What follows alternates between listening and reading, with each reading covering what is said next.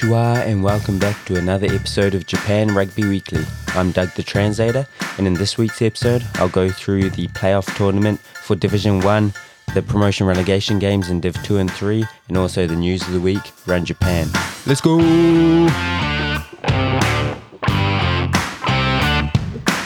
Welcome back, everyone, to another episode of Japan Rugby Weekly. Sorry, it hasn't been very weekly lately. Uh, been a little bit isogashi, a little bit busy, um, but also had a bit of a problem with my voice, which isn't ideal for a translator or for a podcaster. But I'm back just in time for finals footy in Div 1, promotion relegation footy, Div 2, all happening starting this week. The last two weeks of Japan Rugby League 1. So exciting times, exciting times. Hope you're all doing well. Uh, the COVID restrictions are uh, just as strict as ever for Japan rugby teams, but uh, for everyone else, it's um, not too bad. Everyone's still wearing masks, uh, but yeah, that's pretty much it. I think. I think there's kind of uh, rules for how many people can eat out together, technically, but um, yeah, like I said, I'm not experience, experiencing any of that. I haven't eaten out uh, this year, I think, yet. So um, yeah, it's going to be fun times. Soon as we're out of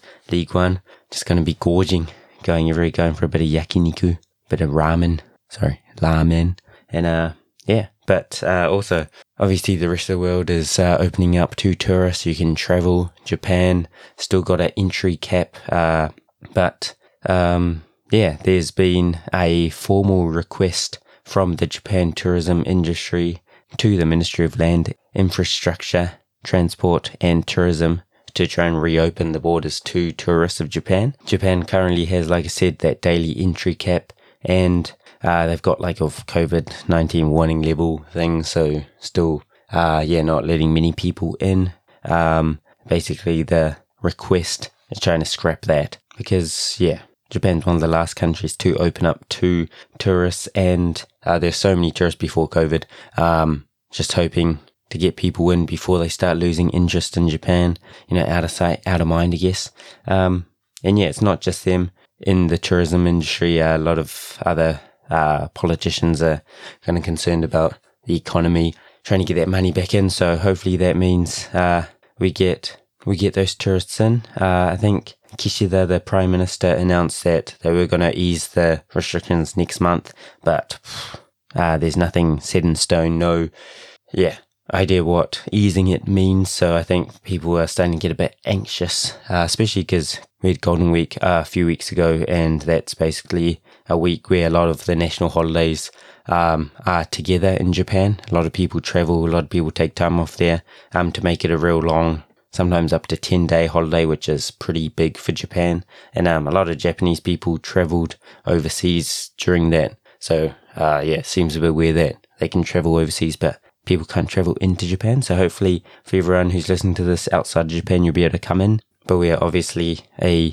rugby podcast here. So go through the uh, news of the week on stuff outside of League One. And for anyone who hasn't heard, Japan's had a pretty successful tour of uh, Australia, being unbeaten. Uh, they first played the Fijiana uh, Women's Fiji team uh, in the Gold Coast, winning 28 14. Then they played the Aussie Barbarians, won 24-10 in that one. Uh, and then finally uh, played against the Australia women's team, winning 12-10, uh, which obviously caps off a great tour uh, in preparation for the Rugby World Cup, which will be played later this year. Uh, shows yeah, great growth from the women's team after I think the last time they played Aussie in 20- 19. Uh, they lost 46 3, so a uh, big turnaround there. Showed a lot of grit in uh, defence. Um, yeah, keeping the Aussie team, the Wallaroos, to 10 points, two unconverted tries. So, um, yeah, great result there. Hopefully, uh, not too many people watch uh, women's rugby over here. I think it's put it a bit more on the map. So, hopefully, uh, that continues. Um, and yeah, any exposure to rugby over here is a good thing for us. Uh, COVID obviously hit at a terrible time. Everyone loved the Rugby World Cup 2019. Uh, everyone was keen as to get into rugby the first few games before the season was stopped because of COVID in 2020. There were heaps of people there. Great uh, turnout. Um, and yeah, COVID kind of stopped that momentum. So hopefully we can start to get that back. Now we're slowly getting out of the uh, COVID uh, era, I guess. Yeah, uh, that's it for the news of the week. Next, uh, we got the playoffs. Like I said in the intro, the semi-finals for Div 1. Uh, Div 2 and 3 are already finished apart from promotion relegation battles. Uh, just got four teams left in the in the hunt uh, to be the champions in the first ever Japan Rugby League One. It's a bit, uh, yeah, unfortunate. The top four is basically confirmed before the last round, the 16th round, because of COVID. Uh, the Toyota Verblitz still were technically able to get into that top four if they beat uh, and if other results went their way, but uh, they had a COVID case. Game got cancelled. Suntory got the win by default, uh, which meant Toshiba were through before they played their game. Um, so yeah, that was a bit of a shame, but uh, with that, the top four uh, teams of this first season were the Suntory St. Goliath, the Panasonic Wild Knights, the Kubota Spears, and Toshiba Brave Lupus, who uh, surprised a lot of people, came up. There were a few uh, teams vying for that last spot. Toshiba being one, Toyota another, and Canon the other. Uh, Canon improved a lot from last season, but it wasn't quite enough to get into that top four. Toshiba playing really well, especially in the second half of the season, I think. So, um, yeah, that top four makeup means that the semi-final, our first semi-final, um, at Hanazono in Osaka will be on the Saturday, uh, the 21st of May at 2.30 between the Suntory St. Goliath against the Toshiba Brave Lupus Tokyo. So, uh, yeah, just talked about the growth from the Toshiba team. Think they've been playing well. They actually beat Suntory last time out. So, uh, yeah, big, big result there. That went a big way into guaranteeing their spot in that semi final. So that'll be a great game. Suntory will be looking for revenge. They don't often lose to the same team twice. Uh, so I'm picking Suntory uh, 1 to 12 here, but should be a cracker. Uh, and then the other semi, you've got the Panasonic Saitama Wild Knights against the Kubota Spears. Uh, yeah, again, Kubota have been growing every year. Uh, got a great forward pack, got good stability in their back line as well. But I think uh, the Wild Knights are going to be too strong. They've haven't lost a played game yet this season. They lost two games first, uh, first up at the start of the season because of COVID, but haven't lost since. So I'm picking them. I think it should be a tight one.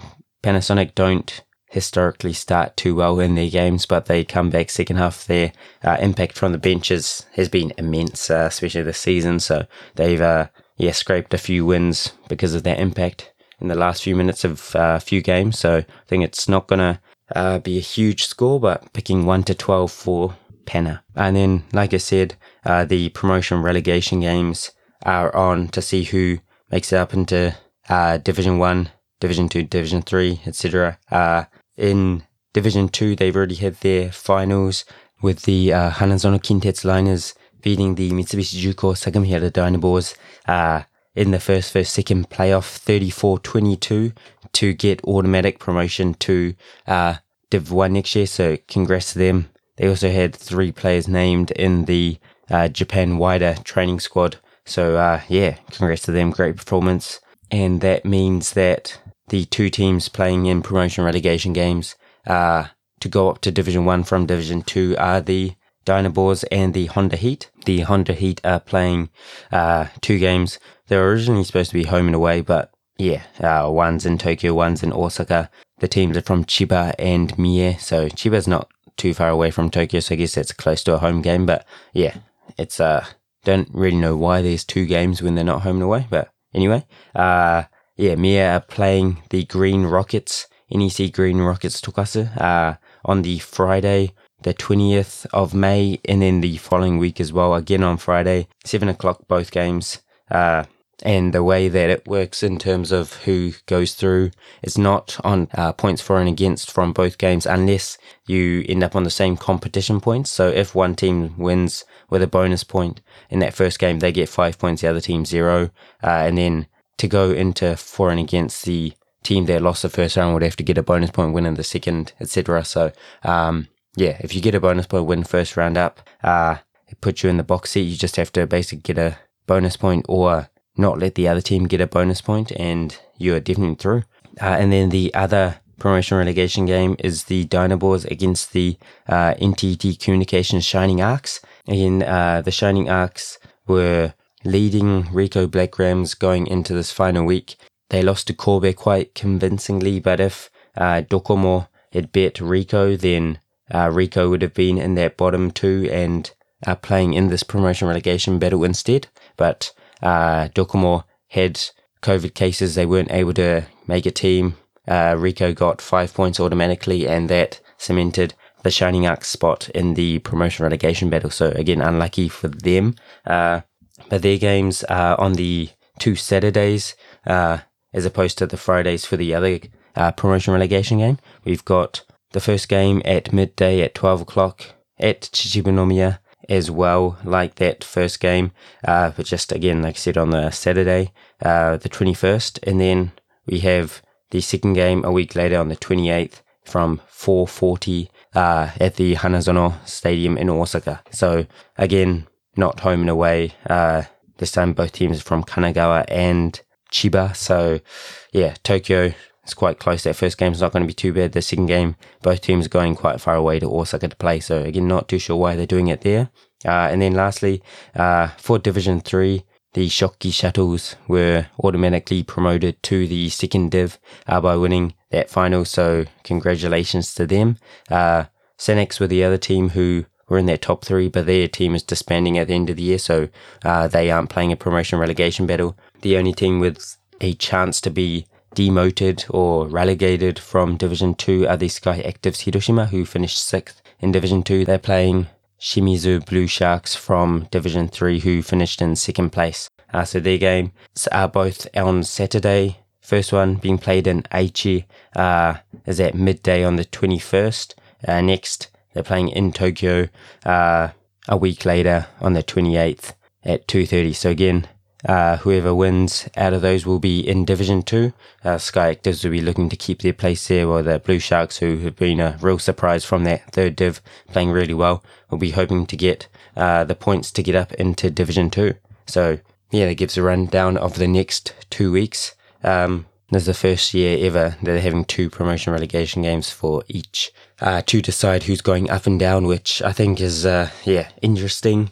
Um, it's not too often that you have to play the same team twice. Uh, yeah, but we'll see how it goes. Uh, like I said, sorry for uh, the long delay in episodes uh, being all go with our games at the Dynaboars, and also, um, yeah, had a bit of a voice issue as well, which uh, wasn't optimal to uh, podcasting or translating, to be fair. Um, but yeah, like I said at the start, sorry, rambling again, two more weeks of the uh, two more weeks of League One to go. It's been a long uh, season with a lot of regulations, a lot of rules, but um, hopefully, yeah, ends with a lot of good rugby. But yeah, uh, full credit to the boys. Uh, it was a game of two halves, and yeah, rugby was all another day. Thanks for listening, and I'll uh, catch you next week. Adigas. Thanks for listening to another episode of the JRW podcast. Make sure to rate and share the pod if you enjoy it and don't forget to use code JRW15 at the ANR Pro checkout for a 15% discount. Arigats, I'll talk to you next week.